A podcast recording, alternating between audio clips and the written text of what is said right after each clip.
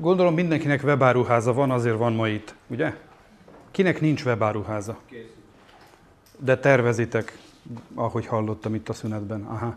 Hát akkor biztos láttatok, hogy a piacon van többféle webáruházas, e-commerces képzés, sőt, többet tartanak olyan cégek, akik webáruházakat üzemeltetnek, fejlesztenek, stb. stb. Tehát egy technikai oldalról és az ő tapasztalataik marketing oldalról készítenek már ilyen típusú képzéseket. Szerintem ez egy egyedi képzés, ami a szövegírási oldalról és olyan tapasztalatokról fog szólni, ami, a, amit a Creative Control eddig összegyűjtött saját és az ügyfeleik révén.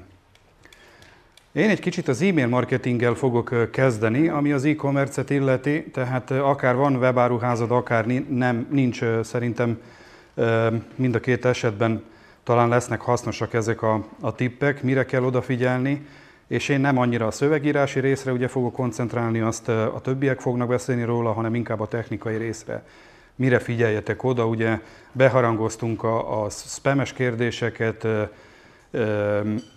Gmailben a, a promotion fület, stb. stb. Tehát erről egy kicsit szeretnék beszélni bő egy órában, úgyhogy kezdjünk is.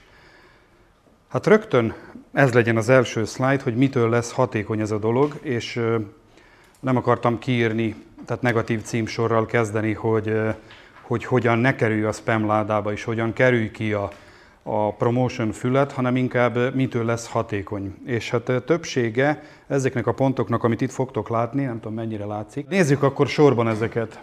Rendszeres e-mail kommunikáció. Húha, hát ennek egy pszichológiai hatása van, és sajnos technikai hatása is. Triviálisnak tűnik ez a mondat, de a pszichológiai oldalról, hogyha késsel a saját hírlevél kiküldéseiddel, számtalanszor késtem, úgyhogy higgyétek el, biztos, hogy így van, kezdenek elfelejteni az emberek. A rákövetkező küldésnél, akár mennyit is késtél, nagyobb a leiratkozás, mint átlagban. Tehát ez az egyik leg, legerősebb hatás. Ami a technikát illeti, e-mail marketing szolgáltatók, tehát nem ha saját szoftvered van, hanem ha használsz valakit is havonta fizetsz, ott pedig van egy, nem tudom mi a neve a scoringnak, egy pontozási rendszer, ami ezt a rendszerességet vizsgálja, és hogyha rendszertelenül külded a, az e-maileket, sziasztok, rendszertelenül, akkor alacsonyabb pontszámot kapsz, és különböző, hát apró büntetéseket kapsz ezért a rendszertől, illetve más SMTP, az az e-mail küldőktől. Ilyen büntetés lehet például az, hogy még lassabban küldi ki a leveledet, vagy szinte biztos, hogy lesznek itt is leiratkozások, és így tovább, és így tovább. Tehát technikai része is van a problémának, meg pszichológiai része. Nem beszélve arról, igen, még az első pontnál, hogy, hogy gyakrabban kerülnek spam könyvtárba, vagy akár promotion fülre, hogyha ezt már egyszer elintézted, hogy ne ott legyen, gyakrabban kerülnek azok a levelek, amelyek nem rendszeresen lettek kiküldve. Küldő uh, reply to visszapattanó e-mailek esetében uh, azt kell magyarázni, hogy gyakorlatilag az az e-mail cím, azaz a kukac utáni rész, egyrészt legyen, tehát a domain legyen ugyanaz, a küldő e-mail cím, a válasz e-mail cím és a visszapattanó e-mail cím. Tehát nem fontos, hogy a teljes e-mail cím legyen ugyanaz, hanem a domain legyen ugyanaz, és persze az e-mail cím létezzen, mert a mail szerverek vizsgálják ezt a dolgot, és hogyha nem egyezik meg, akkor megint különböző alacsonyabb pontszámot kap az egész hírlevél kiküldés, és azon a mail szerveren keresztül, amin megy, egész biztos, hogy rosszabban fog szerepelni. Néha spambe kerül, néha másba, de nagyon gyakran probléma van vele. Tehát még egyszer, a küldő e-mail cím doménje, a válasz e-mail cím doménje és a visszapattanó e-mail címeknél, ahol ugye mind a hármat neked kell megadnod a szoftvernél, ez legyen ugyanaz. Valaki kérdezne is, mi van akkor a szolgáltatókkal, ahol ugye havonta kell fizetnem, és az ő rendszerükön keresztül megy, és hát ugye ott nem egyezik meg ez a e-mail, mert az ő rendszerükön keresztül a saját domént használják. Ők használják egy, egy olyan átjátszó rendszert, ami elmagyarázza idézőjelben, elmagyarázza a mailszervereknek, hogy miről van szó, hogy ők a szolgáltatók, az ügyfél által küldik a levelet, ők ezt hitelesítik, az egész szolgáltatást, és így nincs probléma, hogyha egy mail szolgáltatón keresztül küldünk, tehát ez a második pont nem jelenik meg problémaként. A létező e-mail cím, ugye az előbb is említettem, ez azt jelent, hogy bármelyik e-mail marketing szoftvernél te meg tudod adni mondjuk a küldőt, vagy a visszapattanót, vagy válasz e-mail címet, hova jöjjön vissza. És hát gyakran láttam, hogy a marketinges beírja egy e-mail címet, ami neki tetszik, de igazából azt az e-mail címet még nem csinálta meg a tárhely szolgáltatónál. Tehát nem létezik az az e-mail cím. A doménye az saját, de az teljes e-mail címet nem csinálta meg. Csak a, a mail szoftverben ugye pötyögtette be. Ezt érzékelik az SMTP, ugye a mail, mail szerverek, és nem, hogy nem adnak jó pontszámot, hanem nem is engedik tovább ilyen típusú leveleket, mondván ez biztos spam vírus, vírus vagy akár mi más. Ugye Magyarországon is léteznek ilyen szövegírási, vagy inkább stílusbeli problémák, azaz, ha ismétled valamit, mondjuk nagy betűkkel írsz, vagy ismételded a felkiáltó jeleket, vagy a kérdőjeleket, akkor a mailszerverek némelyike érzékeny erre, és blokkolja a további küldéseket. A gond az, hogy nem csak a hírleveledet blokkolja, hanem blokkolni fogja a teljes domént, tehát magyarul, ami ma megy tranzakciós e-mail, tehát valaki vásárol is kap köszönőt, vagy visszaigazolót, vagy akármi, nem fogja kapni, azért, mert egy fekete listára kerülsz. Tehát ezeket a dolgokat nagyon-nagyon nagy odafigyeléssel kell csinálni. Nagybetűs ugye, az meg nagyon gyakran spam vagy vírus gyanús, ezért nem engedik át.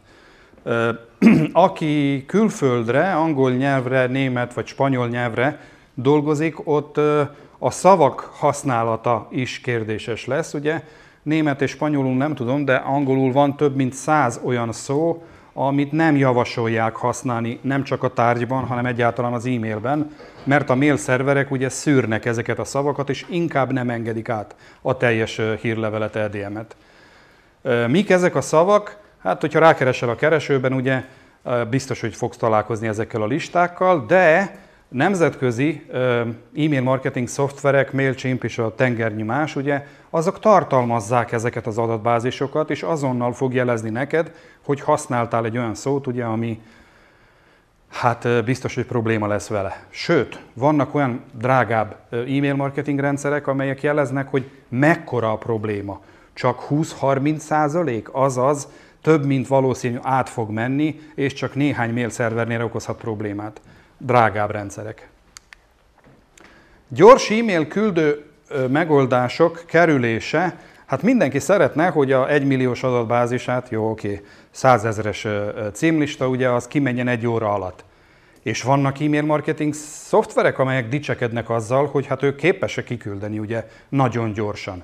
Sajnos ez a dolog nem ennyire egyszerű, nagyon-nagyon erős technikai háttere van, hogy melyik sebességet engedi ki a te mail szerveret kiküldeni, aztán a másik oldalon mit engednek be, milyen sebességgel engednek be a leveleket. Tehát mondjuk, hogyha Magyarországról van szó, ugye, akkor a Freemail, Citromail a legnagyobb adatbázisokkal rendelkeznek, tehát ha küldesz hírlevelet, megy ezekre a szerverekre, és nekik van egy nagyon lelassult fogadási szisztémájuk. Ez szoftver, de részben hardware probléma is, és neked hiába van Uber e-mail marketinges rendszered, ami egy óra alatt kiküldi, ők nem fognak egy óra alatt megkapni.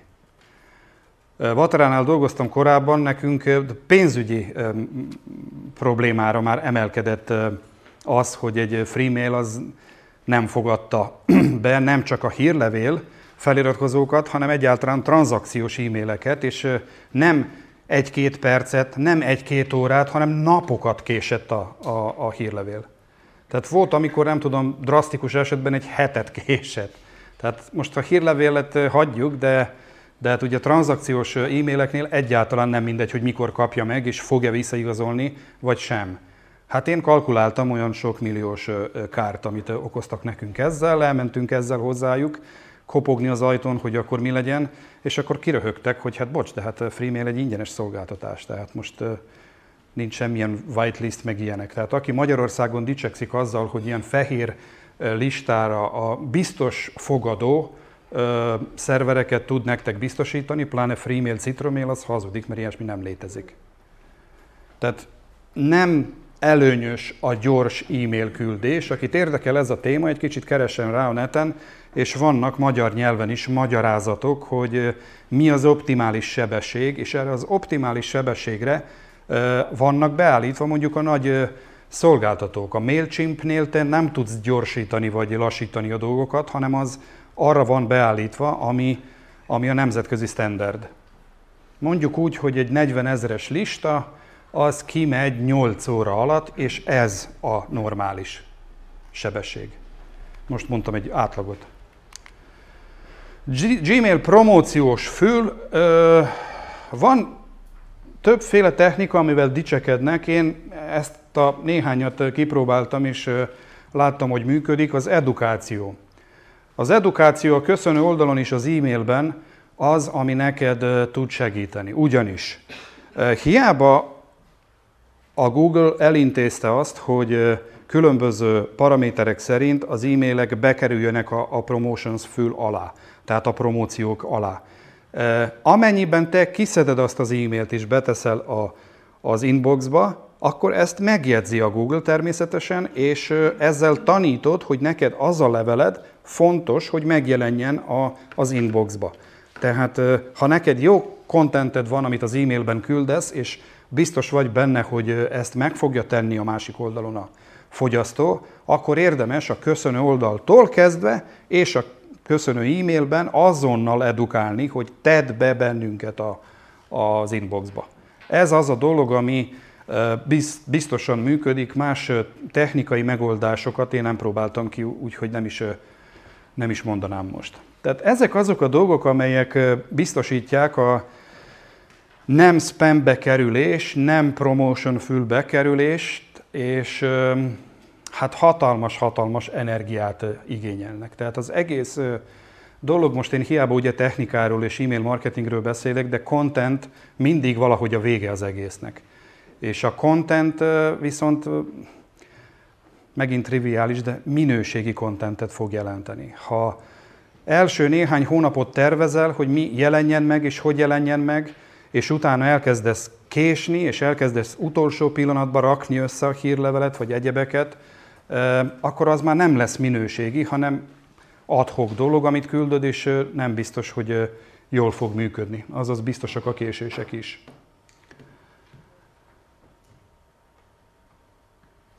Uh, igen, van egy olyan technika, még elfelejtettem mondani a Gmail esetében, itt a promóciós füllel kapcsolatban, amikor váltanak e-mail címet, a küldő e-mail címét. És hát szinte biztos, hogyha név, keresztnév, vezetéknév, vagy fordítva tök mindegy, kukac és doménnévként szerepel az e-mail cím, akkor nem a promotion fülbe fog kerülni, hanem rendesen az inboxba. Akármi is van benne. Ezt a technikát Neil Patel használja, a kreatívban is tudtok róla olvasni, illetve azt hiszem, hogy volt a címlapon is, ugye, Benyó? Ezzel csak egy probléma van, olyan 5-6 e-mail címet használja, szinte soha nem kerül be a promóciós fülbe, viszont amikor akarnak az emberek leiratkozni, akkor csak az egyikről iratkoznak le. Marad még ugye 5-6 másik.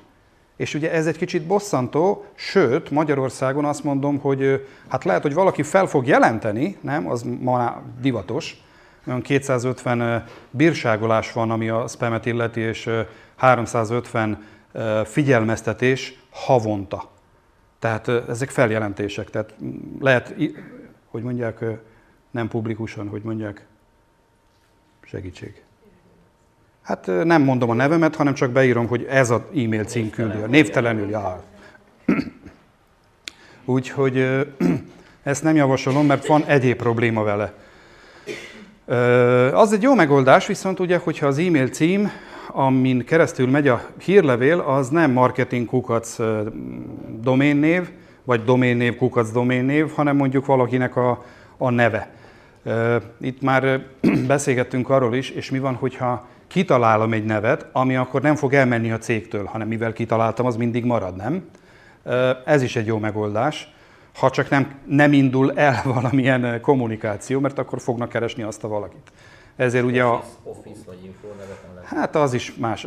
Az Office is info van az elérhető és nem spam CD-ken, amit szoktak használni, egy 5-6 ezeres, 10 ezeres nagyságrendben, és itt viszont nem tudod, hogy kinek megy, hogyha megfordítjuk. Úgyhogy inkább azt javasolom, ha lehetséges, akkor név. Egyébként is az EDM-ek esetében, tehát a szélzős EDM esetében nagyobb eredményeket lehet elérni, hogyha a vezetéknév, keresztnév van az e-mail címben, netán az aláírásban ugyanaz a valaki szerepel, és még egy biztonsági pont, ugye harmadik, a képe is benne van.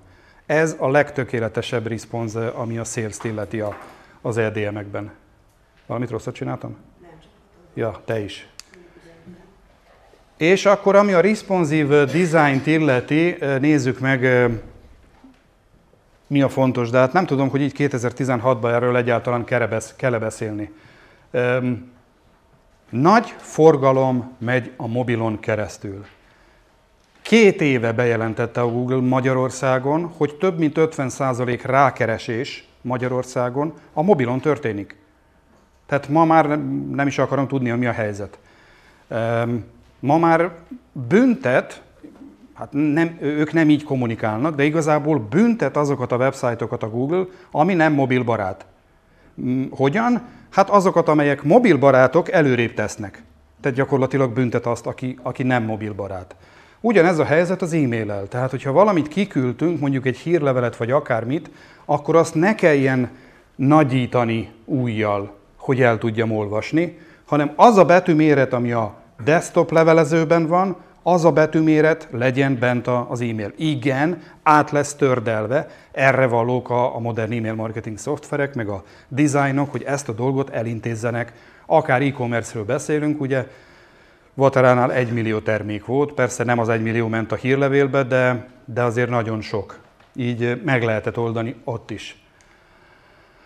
Ö, optimalizálás mobilon különböző ö, módon történik, attól függ, hogy milyen e-mail marketing rendszert használsz. Ugye van, ahol azonnal tudod látni, hogy hogy néz ki, van, ahol nem tudod megnézni, és egyszerűbb az e-mail marketing rendszer, de egyszer a design cég megcsinálta ezt mobilbarátra, és innentől kezdve azt a sablont kell használnod, és néha-néha tesztelned, hogy, hogy ez még mindig jól néz-e ki. Van még egy másik megoldás, a webshopoknál is használják, de nem webshopoknál is, hogy a website mivel responsív, ezért a hírlevelet a szerkesztőségi, a website szerkesztőségi rendszerben készítik, tehát ez a része a website-nak, mondjuk nem elérhető a menükon keresztül, menüpontokon keresztül, és az URL-t az adott e-mailnek beteszünk az e-mail marketing szoftverben is, küldünk ki. És innentől kezdve ugye semmi nem történik, semmilyen tördelése nem történik bent az e-mail marketing rendszerben, hanem a website-nak az egy oldalát küldi ki a rendszer. Tökéletesen működik. Néhány szállodánál van ilyen példám, tökéletesen működik. Tehát ők egyszer oldottak meg ugye azt, hogy az egész oldal az mobilbarát legyen. És hát ennek egy-egy oldala megy ki hírlevélként. Nem minden, mondjuk magyar e-mail marketing rendszer tud neked fogadni egy URL címet, amit beraksz, hanem muszáj benne készíteni ugye azt az e-mailt, amit fogsz kiküldeni. Erre figyeljetek oda csak. Tehát háromféle Háromféle e-mail készítés lehetséges az e-mail marketing rendszerekben. Az egyiket most mondtam, az URL-t bemásolom. A másik mindenki tudja, ott bent pötyögtetem, vagy a rendszernek használom a saját sablonjait, és ezeket töltöm és küldöm ki, és a harmadik, azt, hogy beimportálom. Tehát a, a design cég az megcsinálta egy sablont, átadta nekem, és én azt a HTML oldalt beimportálom, egy kicsit olyan, mint ez az URL dolog. De ez a három mód létezik, amikor hírlevelet gyártasz. Egy kicsit erősebb téma. Intelligens CTA-k, azaz dinamikus tartalom, egy, hát szintén egy olyan dolog, ami az e-commerce-ben 10-15 éve működik, Magyarországon is 7-8 éve, és a dinamikus tartalmat részben websájton is csinálnak, azaz a webshopokban, csak nem ennek nevezik dinamikus tartalomnak, hanem intelligens ajánlóknak. Ki az, aki hallat erről a kifejezésről? Gravity, um, gyorsan akar, Scarab Research, meg hasonlók. Tehát így nem. Viszont, hogyha azt mondom, hogy az Amazon, vagy bármilyen webshopban, amikor nézel egy terméket, vagy megvetted egy terméket, és akkor látod az oldalon, vagy lent különböző javaslatokat más, has, nem hasonló, hanem kiegészítő termékekre, vagy szolgáltatásokra, akkor ez az, amiről van szó. Tehát egyszer, ha megcsináltunk a, a webshopot, ugye, akkor, és az a dolog működik, akkor innentől kezdve érdemes megnézni, hogy mivel tudunk azokat a konverziókat a websájton erősíteni, és mondjuk az intelligens ajánlók, ez már a viselkedés ugye alapú marketing, ezeket kell bevezetni. Itt az élő példa. Eddig volt ugye egy bemutató websájtom, most áttértem a távoktatásra a tanácsadás mellett, és a tanácsadásról nem akarok websájtot, mert ezt megszüntetem a következő években, de a távoktatás marad. És hát azt látom, hogy egyre nehezebb sok landinget készíteni, egyrészt a bemutató, utána még 40 landinget egy-egy kampánynál, hanem azt mondom, hogy legyen egy webshop, ami tartalmazza a távoktatásokat, mert most már több mint 20-30 lesz. Így egy WordPress és egy WooCommerce dolgot egy-két nap alatt összerakta a fejlesztő.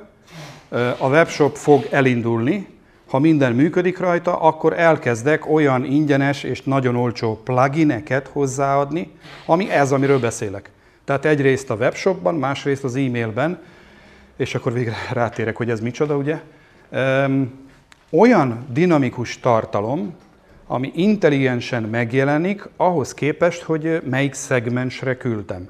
Tehát most nagyon egyszerűsítsünk, nők és férfiak, és ugye vásárlásnál nekem megadják ezeket az adatokat, és hát mondjuk, ha, ha ö,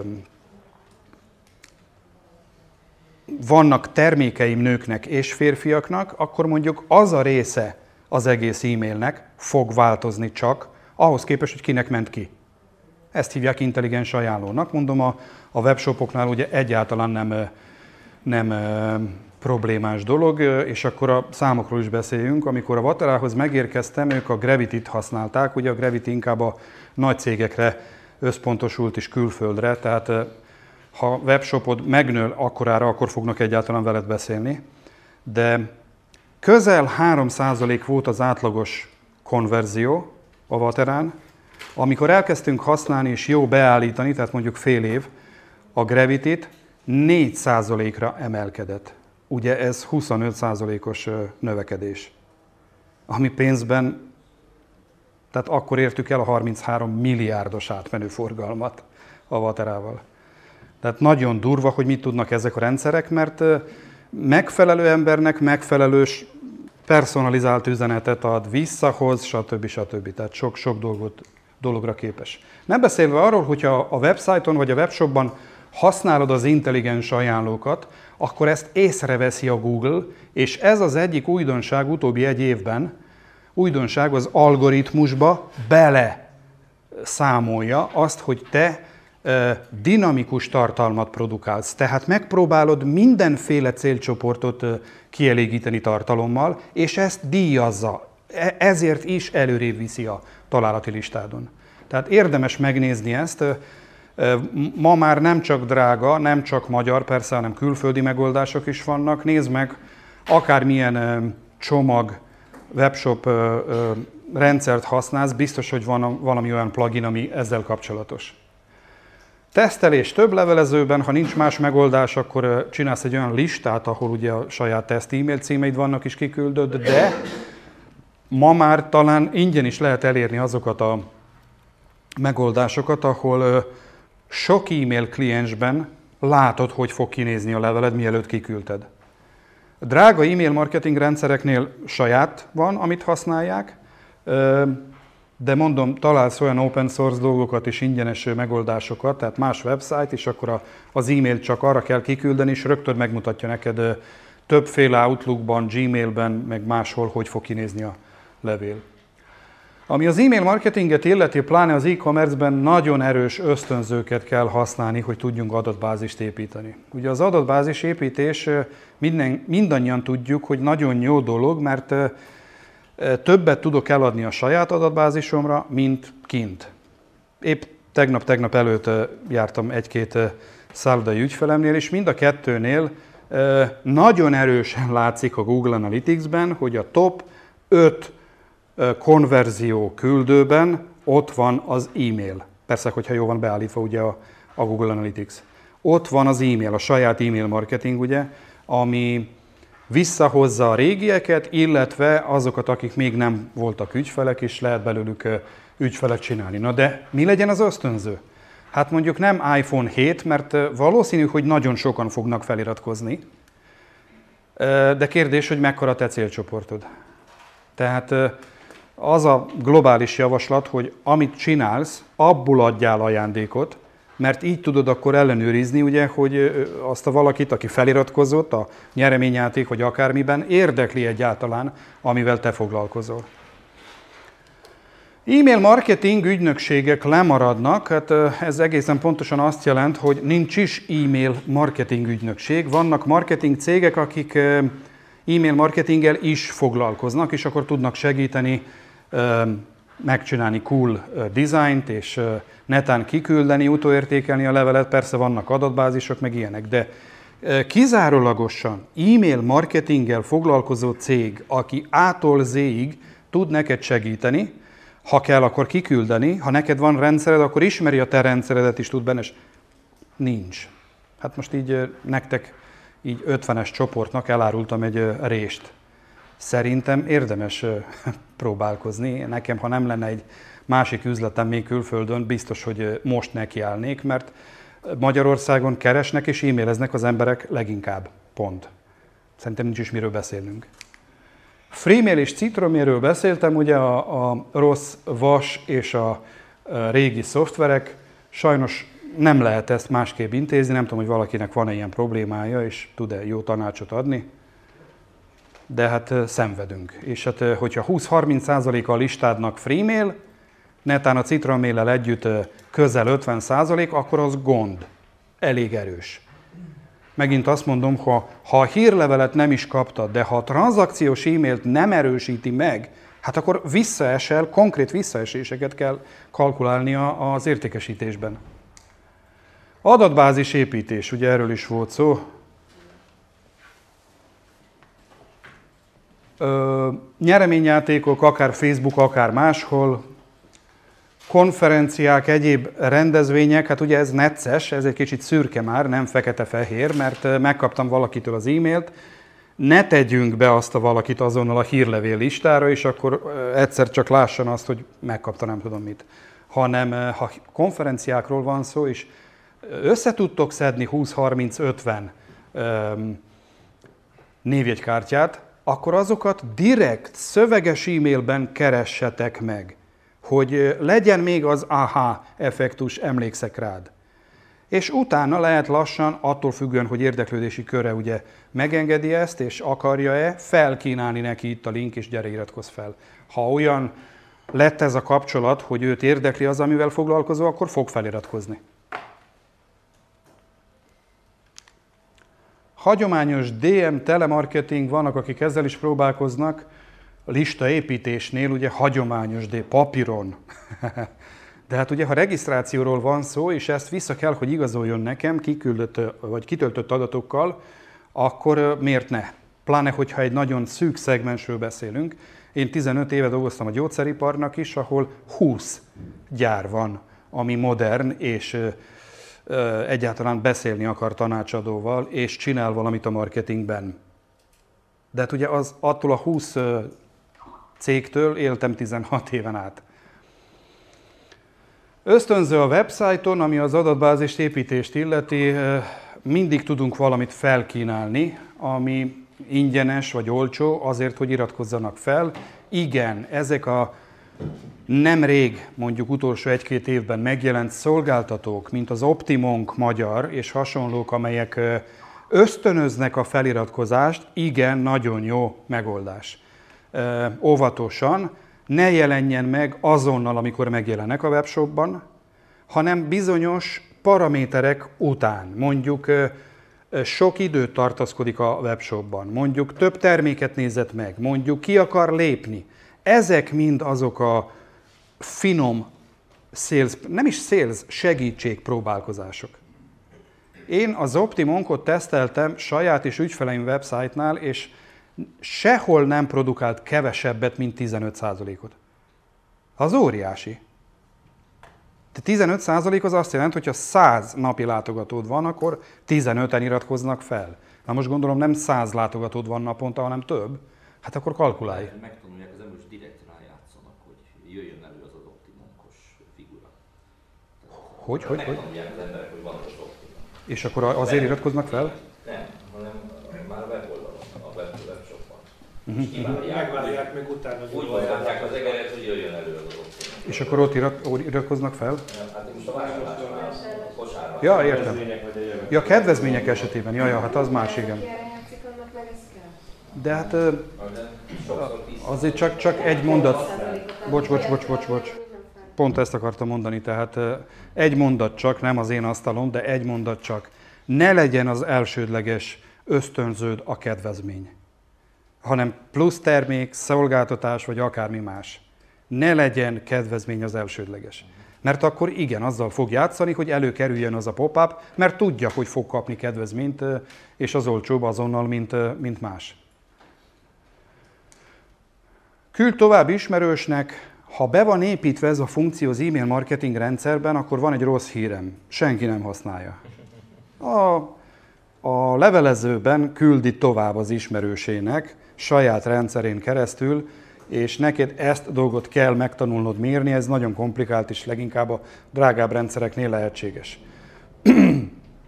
Eddigi ügyfelek, vagy vendégek, vagy akár minek nevezel, azok ugye mindig más adatbázisba kell, hogy szerepeljenek, hogy miért, az szövegírásról fognak beszélni mások, de alapban az, aki már egyszer vásárolt nálad, vagy többször, hát őt másképp kell, hogy kezeld, mint azt, aki új, és egyáltalán nem tudod, mire reagál még, fog-e rendelni, mekkorát fog rendelni, stb. stb. Tehát itt, hogyha nem tudom, megismétlünk ilyen vagy ilyen típusú workshopot egy év múlva, akkor érdemes beszélni, én említeni fogom csak, az úgynevezett RFM szegmentálásról, Recency Frequency Monetary Value. Tehát mekkora terméket, mekkora értékű terméket vett, há, milyen gyakran vesz és mi, mikor vett utoljára.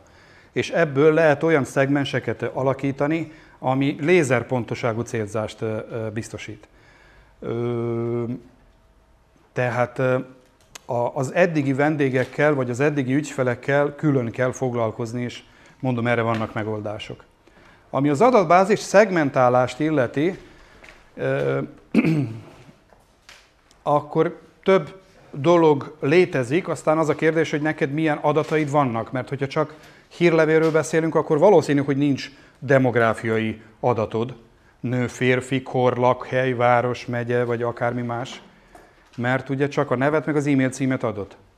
Ha pedig más dolgot is kérsz, netán a tranzakciós adatokat is nézzünk, ahol van rengeteg adat, akkor ugye már ez játszhat szerepet.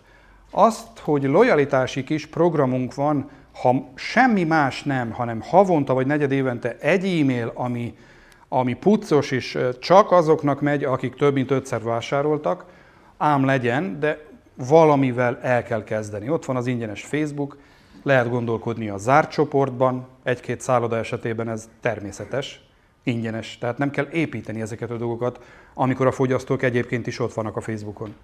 Csak zárt legyen a csoport, érezzenek azt, hogy, hogy megvan, megtisztelést érezzenek, ugye, hogy részesei ennek a, a csoportnak. És akkor ott lehet játszani kedvezménnyel, mert ugye az már nagyon sokszor vásárol tőlük. Van egy-két szállodai ügyfelem, ahol több mint tízszer jártak már ott náluk is. Nem egy-kettő, hanem talán 10 százaléka az össz visszatérőnek. Óriási számok. Aktív, nem aktív, mármint felhasználó, is egy szegmentáció, és általában az van, hogy olyan 20-30 százaléka az e-mail címlistádnak aktív.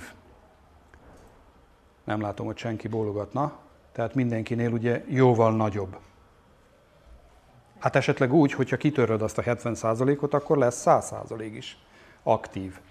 De hát ennek nagyon egyszerű a pszichológiai magyarázata. Első fél évben, amikor feliratkozott, vagy valahogy felkerült a listára, addig mutat erős érdeklődést. A fél év után elkezd csökkenni az érdeklődés ezernyi ok miatt. Az első fél évben nagyon aktív lesz, kinyit, katint. A második fél évben, vagy hosszabb időben néha-néha fog kinyitni csak, vagy esetleg valamit megnézni, és van az a harmadik harmad, ugye, aki egyáltalán nem aktív, az nem nyit ki, nem kattint semmire, saját magadnak hazudsz, hogy ekkora a listád, és közben csak ekkora. Tehát igen, lehet valamit kezdeni a nem aktívakkal, az e-commerce-ben ezt reaktiváló e-maileknek nevezünk, egy hadseregnyi autorespondert kell elindítani, ez is benne volt a programban. Hadseregnyi autorespondert kell elindítani, amit előre átgondolom, milyen ösztönzővel és egyebekkel próbálom visszahozni a nem aktívakat, hogy újra vásároljanak. És amikor mindent kipróbáltam, és kiderült, hogy ki az, akit ezzel sem sikerült felébreszteni, hát azokat törölni kell, mert nincs mit keresni ott az adatbázisban. Pláne, hogyha havi szolgáltatót használsz, aki a lista méretre adta neked az árat mondjuk egy MailChimp. Hát, hogyha 50 ezeres a listád, és kitörröd az utolsó harmadot, és nem 50 ezeres lesz, hanem nem tudom, 20 valamennyi, 30 ezeres, hát akkor más árat fogsz fizetni azonnal kapásból, azaz kevesebbet. Tehát ez is egy ok. Aktívakat sem felejtsünk el, ahogy lojalitásban szoktunk foglalkozni azokkal, akik többször vásárolnak nálunk, ugye, úgy csupán azokkal, akik az e-maileket mindig kinyitják, mindig valamire kattintanak, netán, ha tudunk követni a közösségi médiában, ott is erősek, azaz sér, megosztják a mi dolgainkat, jót mondanak rólunk, ezekkel is foglalkozni kell. Magyarországon is van webshop, aki az aktívakat figyeli, és offline partikat szervez. és ezzel meghosszabbi, megtolja még egy-két negyed évvel azt az időszakot, amik ők nagyon aktívak. Nem feltétlenül, aki aktív a hírlevéllistán, nem feltétlenül jó vagy nagy ügyfél. Sőt, a statisztikák azt mutatják, hogy általában nem, hanem egyszer-kétszer vásárol csak. Viszont ez az ember neked tud a kommunikációban segíteni ingyen. Hát azaz pár zsíros kenyérrel, vagy valamivel, emlékszem, hogy a startlap is csinált ilyeneket, és összejött, nem tudom, pár száz ember, lehet, hogy valaki startlap tag, és amikor összejöttünk, ugye, én meg külső tanácsot voltam, ezért elmentem egyszer, hogy lássam, mi történik. Láttam, hogy 200 ember és 37 zsíros kenyér hagymás. Tehát ez azért nem megy. Pláne akinek van ennyi pénze fentiek csoportosítása is, különböző szegmensek és egyebek, és hát akkor mielőtt elkezdek a lenti részről beszélni, ugye, ami a viselkedés alapú marketing, egy kicsit térjünk újra az alapokra. Ugye az a probléma alapban, hogy egy, az e-mail marketing rendszer, amit használunk, nem ismerünk eléggé. Tehát nem használunk ki minden funkcióját. Nem tudjuk, hogy mi mire képes, szegmentációra vagy egyebekre, és általában már ezek a dolgok is, amelyek alap, ezek a dolgok sem működnek, hanem van egy hírlevél lista, küldök egyszer, örülök, hogy összeraktam, hogy havonta egyszer menjen ki, mert van ezernyi más dolgon. És elfelejtesz közben azt, amit mondtam az előadás elején, hogy a top 5-ben, valakinél a több, top 3-ban, ami a konverziókat hozza, a saját e-mail marketing. Tehát minél többet foglalkozunk a saját e-mail marketinggel, annál inkább a top-top-topra fog kerülni, Vannak magyar webshopok, ahol ez igaz. Hatalmas listáik vannak, és nagyon nagy erőfeszítést tesznek, hogy ezek a listák frissek legyenek, hogy állandó nyereményjátékokkal frissítsenek a vén, hogy foglalkoznak vele, ezer nyáut, bla bla bla bla. Szegmentálást használnak csak azért, hogy az a dolog hozzon ö, legtöbbet, és hogyha megnézzünk a költségeket, mennyit költöttem rá az e-mail marketingre, minden, ami ezzel kapcsolatos, és megnézem, hogy mennyibe kerül AdWords vagy bármilyen más típusú reklámmal behozni az új látogatót, hát akkor nagyon nagy a különbség, azaz az első az jóval olcsóbb, mint a másik. És hát akkor van egy haladó szint, ugye, amit viselkedés alapú marketingnek nevezünk, ma már Magyarországon is nagyon sokan csinálják, pláne a, az e-commerce-ben, tehát a webshopok esetében, ahol nagyon alapokat tudja több, mint valószínű most az e-mail marketing szoftvered, hogyha egyszer kiküldted egy hírlevelet, akkor utána egy hétre rá megnézni, hogy kik nyitottak meg, és nekik elküldeni egy újabb EDM-et, amivel tudok hatni más szöveggel, szövegírásról ugye bőven lesz szó, és nem az egész listát, egész listát zaklatom újra, hanem csak azokat, akiket érdekel a dolog. Vagy aki nem nyitotta ki, vagy aki kattintott, vagy aki nem kattintott. Tehát ezek olyan alapok, amelyeket szinte minden hírlevél szoftver használja, és, és lehet nektek is használnotok. A második sor már egy komolyabb típusú szegmentálás, nem tudom mennyire látszik hátul ugye az, ami lejjebb van itt. Idegen, érdeklődő, ügyfél, VIP. Tehát az, aki még nem járt a websájton vagy a webshopban, azt másképp kell tudnom elérni, hát e-maillel sehogy, mert ugye ha idegen és még nem járt a websájtomon, akkor és megérkezett a websájtra, de nem hagyta az e-mail címet, akkor nem tudom elérni, ugye? Tehát e-maillel nem tudom elérni. Mivel tudom elérni azt, aki megérkezett a websájtomra, és nem hagyta e-mail címet? Remarketing. Remarketinggel. Tehát az is érdeklődő. A Google-ben, az AdWords-ben és a Facebookon te be tudod állítani azt, hogy mi alapján azt a remarketinget akarsz csinálni. Például megnézte az X terméket ötször, de nem rendelte meg, bemásolom a köszönő oldali. És innentől kezdve a Facebookon vagy az AdWords tartalmi hálózatban ezeket az embereket fog megtalálni a rendszer, és nekik fog mutatni ugyanazt a terméket, amit ön nagyon akarja. Nézegetem a pénztárcákat, ilyen buzi vagyok, meg a nem tudom, telefontokokat, meg ilyeneket, ilyen drágább cuccokat, mindenhonnan követnek. Mindenhonnan. Tehát jól csinálják a marketinget. De biztos ti is ezt észrevettetek. Fú, egyszer volt gáz a Vateránál, az egyik befektető jött is a saját gépén akarta valamit mutatni, és hát nagyon pornó cuccok mentek körülötte. Tehát idegen, vagy új látogató, érdeklődő, erről beszéltünk most, vagy e-mail címet hagyott, ügyfél vagy vendég, tehát az, aki már vásárolt, és visszatérő vendég, ugye, vagy VIP, vagy akármi. Ezt a alapszintű szegmentálásra képesek egyrészt a webshopok, másrészt e-mail marketing rendszerek, és innentől kezdve, ha külön-külön ugye küldöm ezeknek, akkor jobb eredmények várhatók. Igen, nagyon sok munka, igen, sokat kell foglalkozni vele, de én azt mondom, hogy meg kell vizsgálni egy kicsit azt a marketinget, amit eddig csináltunk, és el kell kezdeni vágni és kirakni azokat a nem hatékony tevékenységeket, és újakat berakni. Utóbbi két évben szinte nem, nem csinálunk mást az ügyfeleknél, csak ezt.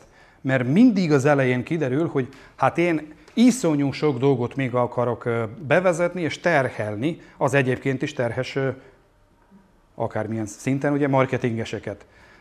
És közben, amikor ott ülök egy nap, és megnézem, hogy ki mit csinál, hát akkor nagyon gyorsan kiderül, hogy mi mindent kell kiiktatni, és mással foglalkozni, például szövegírással. Tonnányit, tonnányit, sablonokat használni, ezt nem szeretik a fiúk sablonokat, de hát érdemes legalább struktúrában sablonokat használni, hogy gyorsan tudjál dolgozni. Sablon vagy folyamatot kitalálni arra, hogy ha egyszer megvan a koncepció hirdetésre, mondjuk AdWords vagy akármi, akkor abból hogy tudsz gyorsan csinálni féloldalas valamit, hogy lehet egy oldalas cikket, hogy lehet valami hosszabbat, vagy netán prezentációt. Ha ezek a kis sablonok megvannak, akkor jóval gyorsabban lehet produkálni a tartalmakat. És website tevékenység alapján is tudunk szegmentálni, például ugye vásárolt vagy nem vásárolt a webshopban, vagy bármit tett vagy nem tett a webshopban. Ez megint azok az intelligens ajánlók segítenek, amelyeket már emlegettem. Tehát azt kell megnézni, hogy a saját webshop rendszeredben, amit használsz, milyen ingyenes vagy fizetős pluginek vannak, amelyek ezzel kapcsolatosak. A magyar fejlesztők, a Webshop Experts és a többiek is rendelkeznek ilyenekkel, valamelyik nagyon alap dolgokkal, valamelyik komplexebb dolgokkal, az iOS Commerce nem. Mármint nem rendelkezik.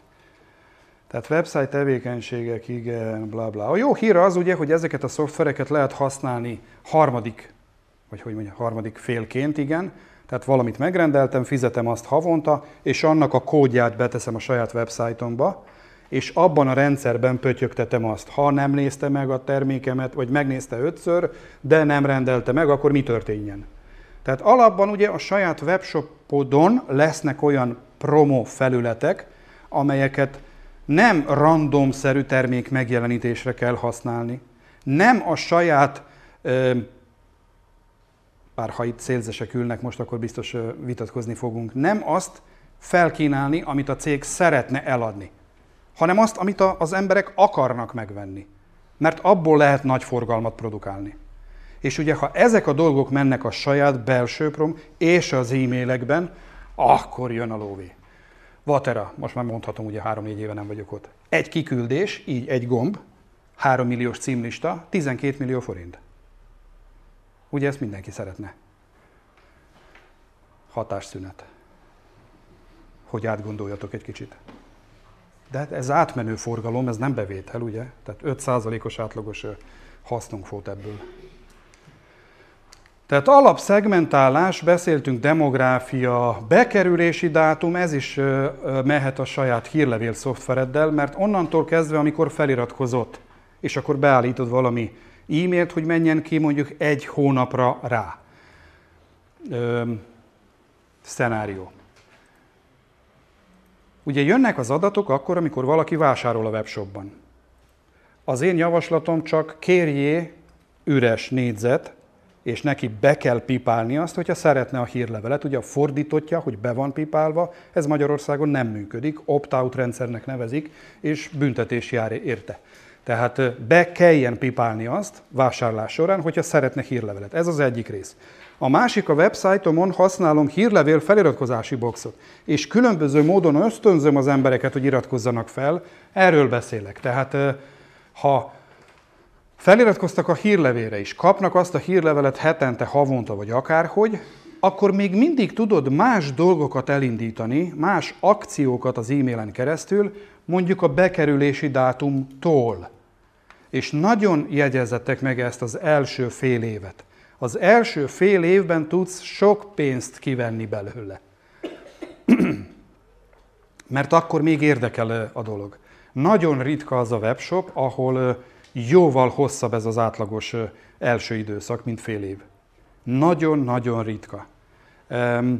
Nagyon sok pénzt kell elköltenünk az e-commerce-ben azért, hogy valaki, aki fél évet lehúzott nálunk, vásárolt, vagy nem tök mindegy, elhagyta bennünket, azaz leiratkozott a hírlevéről, nem is vásárol, nagyon sok pénzt kell elkölteni, hogy visszahozzunk, és az általában márkaismertségi kampányok. Nagyon sok. Egyszer kalkuláltam, durva számok jöttek ki. Ha van valami lojalitási program, erről is beszéltünk sokat, aktív, nem aktív, erről is beszéltünk, ugye, hogy foglalkozni kell velük, és e, egyszerűen meg kell határozni először, hogy ki a nem aktív. A képen látszik. Tehát nem nyitotta ki három hónapig mondjuk a hírlevelet, vagy nem kattintott be akármi. Nálunk ugye, hát az e-commerce-ben A vásárlás is számít, tehát mondjuk nem vásárolt semmit. Tehát lehet, hogy kinyitja és kattint, de nem vásárol, és hát ez is egy nem aktív ugye, kategória, amivel foglalkozni kell. Jóval egyszerűbb, mert még mindig létezik a kapcsolat, megvan az elérés, ő kinyitja a mi kommunikációnkat, csak nem vásárol. Tehát itt különböző ösztönzőkkel lehet hatni, hogy visszajöjjön. És persze mindegyik csoportosítása, amiről beszéltem. A viselkedés alapú marketingről is elkezdtem beszélni, mondjuk egy, igen, ezt a, az oldalt, ha semmi mást az én előadásomból nem marad meg, ezt a dolgot jegyezzetek, írjatok fel, próbáljatok ki ma. Nem holnap, ma próbáljatok ki még. Miről van szó? Zöme itt a csoportnak egészen biztosan, hogy egyszer küldi ki a hírlevelet. Vagy az EDM-et, ha nem webshopról van szó. Ha egyszer kiküldöd, az első 48 órában van a csúcs, mondjuk úgy, hogy 95%-a azokból, akik fognak kinyitni, azok a 48 órában kinyitják a levelet. És utána drasztikusan esik, illetve a következő napokban nagyon-nagyon kicsi százaléka egy-egy ember fogja csak kinyitni, vagy kattintani, vagy akármi. Következőt kell csinálni. Ugye a statisztikákban kinyitás és kattintás, tehát az első két napban lesz erős. És majdnem mondhatjuk azt, hogy hát ezt kell közölni, nem tudom, a felső vezetéssel, vagy ez az, amit neked kell megjegyezni, hogy a listád mire képes. Nem. Az első 48 óra után kell, hogy kimenjen a következő ugyanez a levél. Azoknak, akik nem nyitottak ki. Ha a te hírlevél szoftvered nem tud ezt automatizálni, hát akkor manuálisan kell össze export-importálni a dolgokat és kiküldeni. Tovább megyek. Következő 48 óra után a harmadik kiküldést kell megcsinálni, és látni fogtok, hogy totálban, azaz mind a három kiküldés után egész biztos, hogy jóval nagyobb kinyitás és kattintás, és persze foglalás vagy bármilyen konverzió lesz a vége. Próbáljatok meg, kérem szépen akár még ma, mert látni fogtok, hogy ez. Tehát én, én már, amikor látom a potenciális ügyfélnél, hogy van ez a probléma, Szinte biztos vagyok benne, hogy tudok 1-2 százalékkal növelni a forgalmát, csupán így.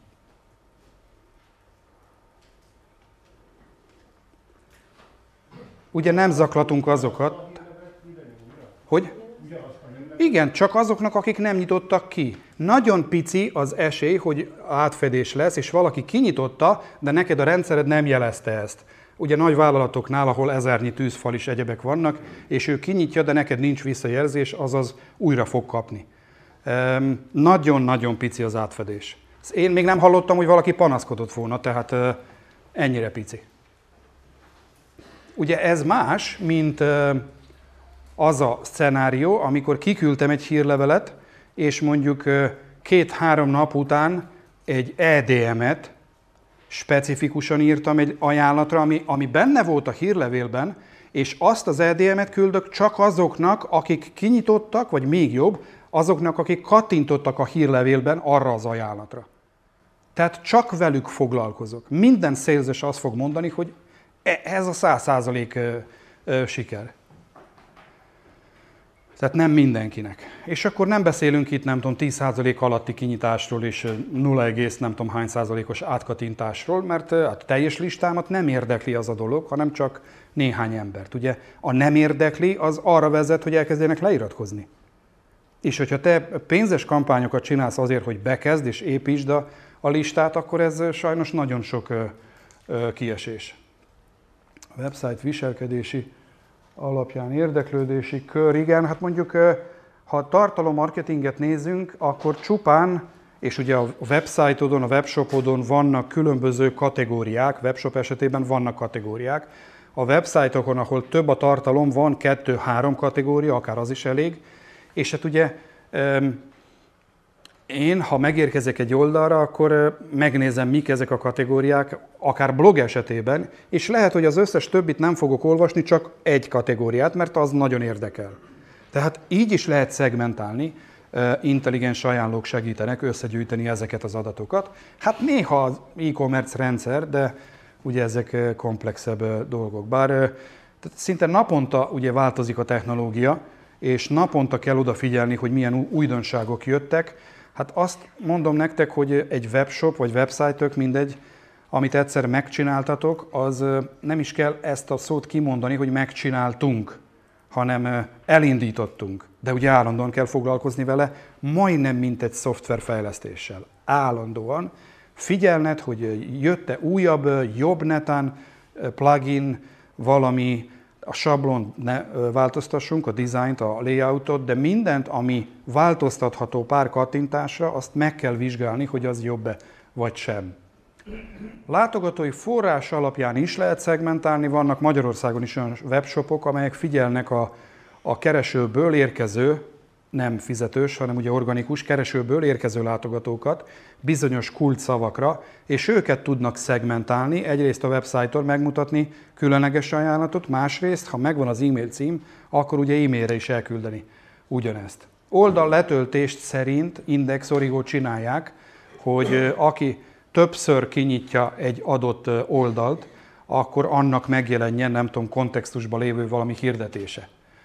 Komplexebb e-mail marketing, talán marketing automatizálási rendszerek akár közösségi viselkedés alapján is tudnak szegmentálni, ugye ezek már nagyon felső fokok, tehát van a webshop hírlevél listámon, vagy ügyfél listámon egy olyan e-mail cím, ami szerepel, a Facebookon is, tehát ezzel az e-mail címmel jelentkezik be, és megérkezett a saját rajongói oldalamra, és uh, lájkolt, más uh, sér megosztott, vagy írt valami kommentet, ezek a rendszerek ezt is megjegyzik, és ez alapján is lehet szegmentálni. Egy Avon esetében, akik használják ilyeneket, Magyarországon is csinálunk ilyeneket. Ugyanez a helyzet HubSpot és hasonló ilyen típusú rendszerekkel. Ebben már nem is nagyon megyek bele, mert lead scoringről van szó, ami az e-commerce-ben használják nagy cégek, mert nagyon ritka az, amikor te reklámmal, pláne első reklámmal megfogod az érdeklődőt, behozod a webshopba, és az vásárol. Persze van ilyen is, de nagyon kevés. Inkább többször tér vissza, több típusú reklámmal érünk el, hogy ő később visszajöjjön valamelyik után, és megvegye azt a dolgot. Na ez a többször, az egész journey, az egész utazás, amikor megkapta ezeket a uh, impulzusokat, ezt nevezünk uh, lead managementnek, és különböző pontokat adok ahhoz képest, hogy találkozott-e egy újabb reklámommal, és hogy reagált rá. Ez a lead scoring, tehát egy pontozási rendszert. És a lead scoring alapján is lehet akkor szegmentálni. Buyer personáról már hallottatok, ugye ez is egy, hát mondhatni alap, csak az a kérdés, hogy hogy ismerjem fel a buyer personákat a webshopon. Na ez egy nehezebb feladat. A segíthetnek belső online formok, amit az emberek kitöltenek, persze ösztönző fejében, segíthet a teljes hírlevél listádat egyszer kikérdezni ösztönző fejében, vagy nyereményjáték, vagy akármi, hogy válaszoljanak már egy pár kérdésre, és akkor talán 10-20%-a a 100%-ból fog válaszolni, de neked sok infód lesz. Segíthetnek az intelligens rendszerek bent a websájton és a, az e-mailben, hogy elkezdjen épülni az, az a rendszer, az a, azok a beállítások, hogy te a látogatót, aki megérkezett a websájtodra, azonnal tudjad, hogy az melyik buyer persona. Ennek egy úttörője a HubSpot, akiről lehet, hogy hallottatok, olvastatok. A HubSpotnak a saját rendszere részben előre beadod a paramétereket, részben a technológia saját maga megoldja, de nagy biztonsággal tud szegmentálni az összes látogatód, aki van a websájton. A dolog úgy működik, hogy az első hónapokban, mondjuk 3-4 hónapig öm, nagyobb a no persona arány, és 3-4 hónap alatt elkezd épülni az a 2, 3 vagy 10, amennyi van neked.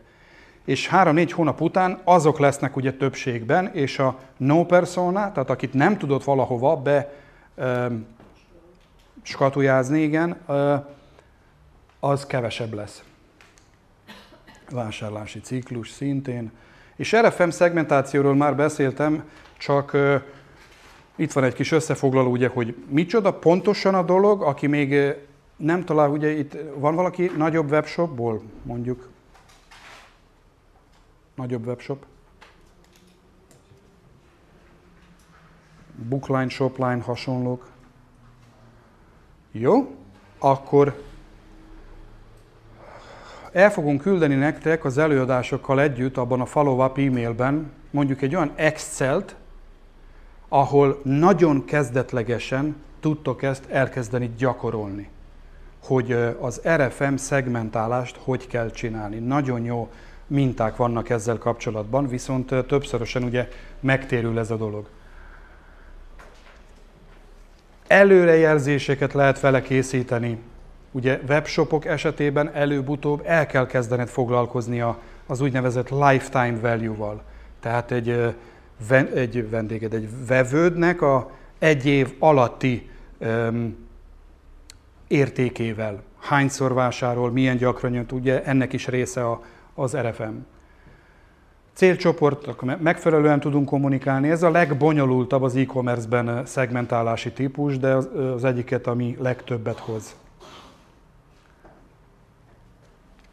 Ugye itt vannak mindenféle példák ezzel kapcsolatban, és tapasztalatok az RFM-mel. És persze az üzenet personalizálása, ha most csinálunk, azaz elmegyünk haza, akkor valószínű, hogy először fogunk szétbontani a saját listánkat kettő-három felé, utána personalizálunk létező adatokkal, mindenki csinál, hogy kedves XY, tehát az is már egyfajta personalizálás.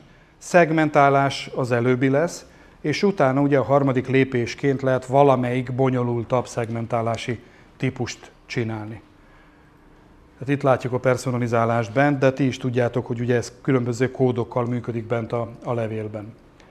És egy pár konverzió növelő technika a végén, ugye beszéltünk a rendszeres e-mail küldésről, a best practice struktúra betartásról. Könyörgöm, ne ti döntsetek el, hogy nézzen ki a hírlevél vagy az EDM dizájnja. Egy. Kettő, ne olyan külső marketing design cég döntse el, hogy nézzen ki ez a dolog, akinek nincs ebben tapasztalata.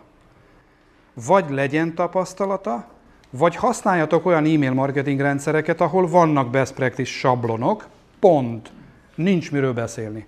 És az e-commerce egy olyan dolog, ahol nagyon nem a cool számít, hanem, hanem az, hogy mi hol van, mekkora, tehát ergonómia. Melyik helyen van, és minden, amiről eddig beszéltem az előadásban. A wow effektus az csak a bemutatásnál és a márkaépítésnél számít. A salesnél minden, amiről ma beszéltem. Nem aktív felhasználók reaktiválásra, erről is volt szó, ugye konverziót tudunk növelni. Ösztönzők adminisztrálása, magyarul ne újra meg újra használjunk olyan dolgokat, ami bebizonyosodott, hogy nem működik. Egy kicsit próbálkozzunk más-más dolgok kipróbálásával. Lehet, hogy partnerségben vagyunk valakivel, hát akkor a partnernek a cuccát lehet használni ösztönzőnek professzionális e-mail marketing rendszer, ez a második ajándék, amit fogtok kapni, egy Excel, amiben össze vannak hasonlítva, frissítettem épp a napokba, össze vannak hasonlítva magyar és Magyarországon használt külföldi rendszerek, funkció szerint, ár szerint és egyebek, és akkor megnézed, hogy mit szeretnél ebből megrendelni és kitől. És hát ugye csúcsa a csúcsnak az AB, amire most per pillanat egész biztos, hogy senkinek nincs ideje, de higgyétek el, egy idő után nem tudtok már előrelépni mással. Tehát ha használok profi e-mail marketing szoftvert, használok mobil barát rendszer, használom best practice sablonokat, megtanultam az időzítés, meg mindennel kapcsolatos dolgokat, akkor feljebb nincs már nem tudsz a piacon megszerezni azt az infót, hogyan lehet erősebb eredményeket produkálni, csak a saját teszteléssel. És ez megint szövegírás, lehet, hogy erről kell egy külön tréninget csinálni, ami az AB-t illeti, hogy mit tesztelni. Nem hülye kérdés, nagyon egyszerűen vannak összerakva az AB teszt lehetőségek a modern e-mail marketing, meg más rendszerekben. Szinte azt mondod, hogy hú, hát akkor rögtön csináljunk. Na de ennek a háttere, az elmélet egy kicsit más, azaz meg kell tanulni. Tehát mit teszteljünk? Cím, alcím, kép, gomb, itt elhelyezéseket, meg egyebeket, vagy drasztikus változást, ugye, hogy nagyon másképp nézen ki a másik e-mail. Ezek azok a lehetőségek, amelyek az AB tesztben működnek, és akkor a landingről még nem is beszéltem. Ugye erről volt egy külön tréning az egész a kreatív kontrollnak. A reaktiválási autoresponderekről is beszéltem, ez csak egy hülye ábra, de körülbelül így néz ki majd az, amit meg fogod csinálni, hogy felébrezd, hogy visszahozd a nem aktív felhasználókat. Tehát igenis foglalkozni kell velük, mert ugye ott van a, a pénz. És akkor a végére utolsó slide, itt vannak a piaci átlagok Magyarországon, a Direkt és Interaktív Marketing Szövetség által is összegyűjtött és átlag iparág. Tehát nem egy iparág, vagy nem tudom, cégtípus, vagy hasonlóra. Átlagos, nagyon. Lehet, hogy neked jóval erősebbek ennél, lehet, hogy gyengébbek, de ez az átlag. Kinyitási arány 20-25% a hírlevélnek, kattintási arány azokból, akik kinyitottak, ugye 26%, a totál, az összes teljes listátból, aki kinyitotta, vagy bocs, kattintotta, az 3%, Általában azt veszem észre, hogy e-commerce esetében alacsonyabb, mint 3% az átlagos kattintás, és 2% feletti a konverzió webshopok esetében első fél évben, ami a listát illeti, később ugye ez kezd romlani. Intelligens ajánlók, ott van a két cím, amiről beszéltem, de inkább nézd meg a saját webshopodban, hogy mi az, amit lehet beimplementálni. Lehet, hogy egy kicsit hosszabb lettem, de inkább, ha van kérdés, akkor itt vagyok, lőjetek. Csak megerősítést kérek, hogy amikor Gmail promotion fület akarjuk felkerülni, akkor az volt a pontosított, a tanács pontosan jól értem hogy legyen személyes névről Igen. Igen. Oké, okay, mert akkor a jobban Igen. Rendszeren. Okay. Tehát erre a nemzetközi, nemzetközi szakmai, tehát marketing szakmai hírlevelek esetében nagyon sok példát fogtok látni, hogy a hírlevél más-más e-mail címről érkezik, és ezek mind nevek annak a valakinek. Tehát például az egyik Unbounce, azt hiszem, landing oldalgyártó úgy oldja meg, hogy két-három termékmenedzsere írja a cikket vagy a hírlevelet mondjuk havonta egyszer, és egy-két marketinges írja. Tehát ez rögtön egy 5-6 név. Ugyanaz a hírlevél, más emberektől érkezik. Ők így oldottak meg. Igen, igen, köszönöm. A responsive e-mailnél, hogy a webről, weboldalt embedáljuk. Igen.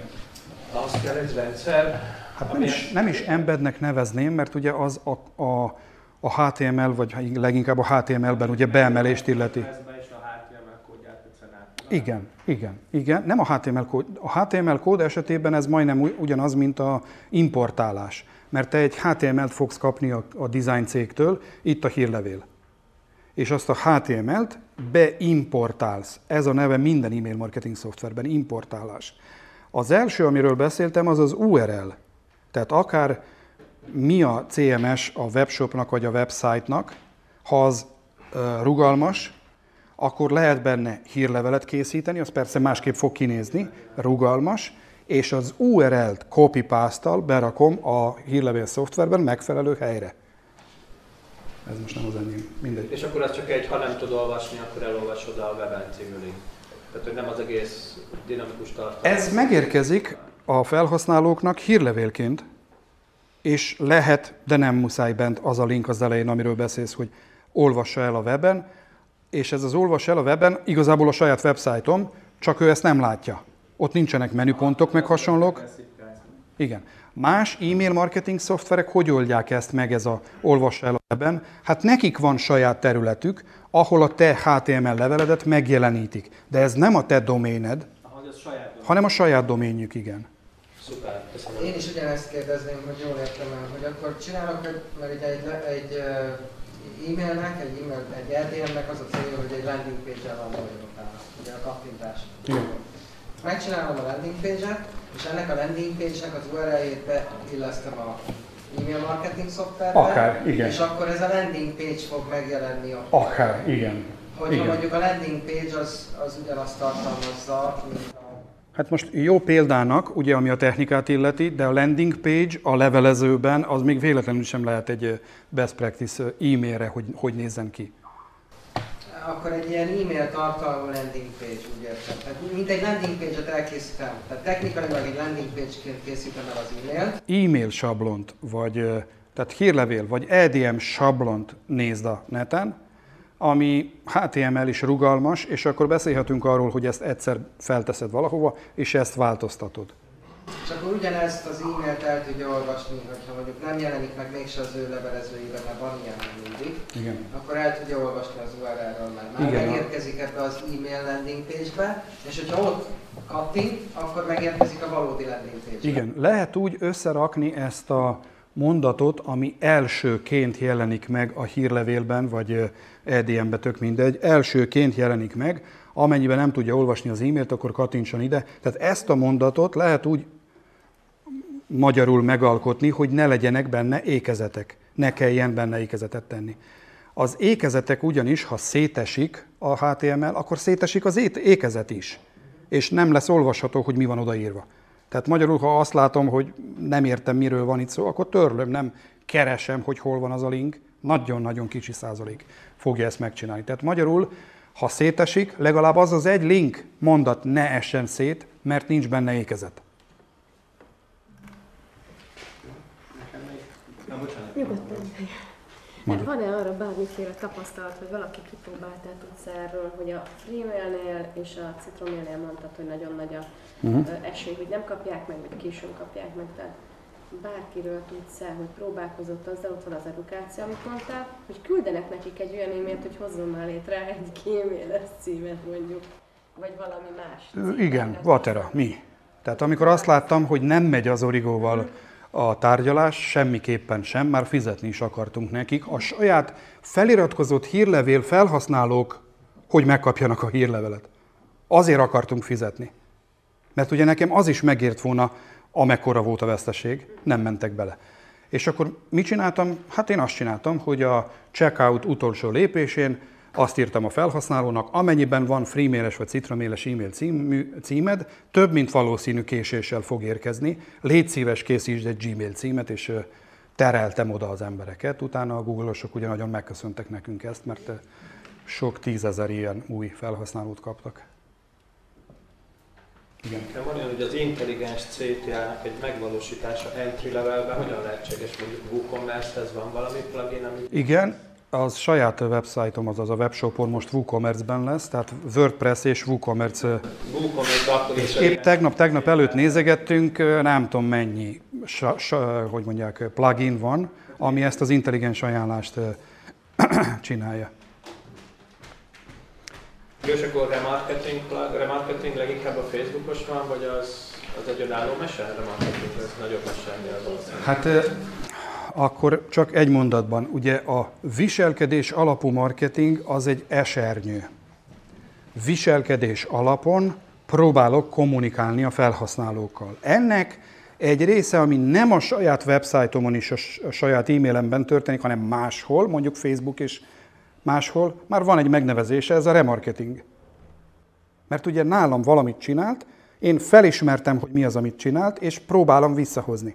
Ugyanezt a dolgot a saját felületüken, saját webshop, website, e-mailben nem nevezem, vagy neveznek a szakmában remarketingben, nek, hanem intelligens ajánlóknak. De ugyanarról beszélünk igazából. Az első lépéseket hogy lehet elindítani remarketing ügyben? Hát ugye most az előbb mondtad, hogyha Wus- ö, WooCommerce webshop, ugye, akkor megkeresni azokat a plugineket, amelyek ezzel foglalkoznak, és beimplementálni és tesztelgetni. Megnézni ott a demókat, mert ugye mindenhol vannak, megnézed demókat, hogy mit tud, hogy tud, az neked kell-e vagy sem, tudod-e kihasználni vagy sem, és, és ennyi. Mondok egy példát, ugye a, az intelligens ajánló azt is tud mérni, hogy mi volt a rákeresés a webshopodban, vagy melyik kategóriát nyitottak meg, vagy alkategóriát. Hányszor. És ez alapján kínál esetleg terméket.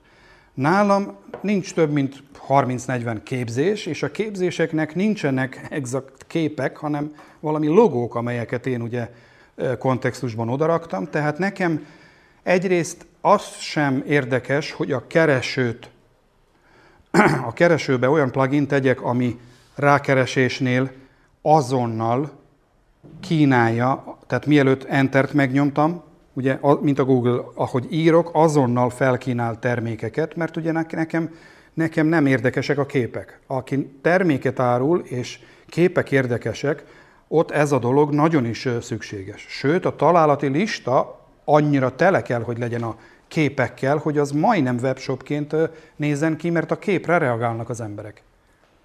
Aki szolgáltatás, mint én ugye nyomja, annak ez nem lesz fontos. Mond. Mondod, hogy 30-40 tréning, hol van az a, és webshopot csinálsz, hol van az a határ, amikor már webshop kell, és, és amikor mondjuk egy régi is megoldás? Hát itt van, nem tudom, négy-öt képzésem volt eddig, ezek nagy képzések voltak, és ezt még el tudtam intézni úgy, hogy egy-egy képzésnek egyrészt bemutató oldala volt landing, mert az ugye minden szempontból megfelelt, nem akartam a websájton betenni ezt, hanem landing volt, de amikor elkezdtem kampányokat csinálni, ugye akkor újabb landingeket kellett gyártani. És mivel összekapcsolni és össze, összekapcsolt kínálatot csinálni már jóval nehezebb csupán a landingeken, hát ennek van egy megszokott formája, ez pedig a webshop. Nem tudom, hogy 10 napos vagy 10 ö, modulos képzést, azt szétbombáztam ugye modulokra, és akkor egyszerre lett a nagy és 10 kicsi. Tehát ez már 11 dolog, amit lehet kínálni. Kétszer ilyen, az már 22, plusz nem tudom, egyebek. És innentől kezdve ugye az webshopként legtökéletesebben működik. Persze továbbra is kellenek landingek, de csak a kampányban, nem bemutatásra. Descriptionről, termék bemutatóról, szövegekről, mit, hogyan, következő előadások jönnek, jó? Én még itt vagyok egy-két órát, úgyhogy akár a szünetben is tudunk még beszélgetni. Köszönöm szépen!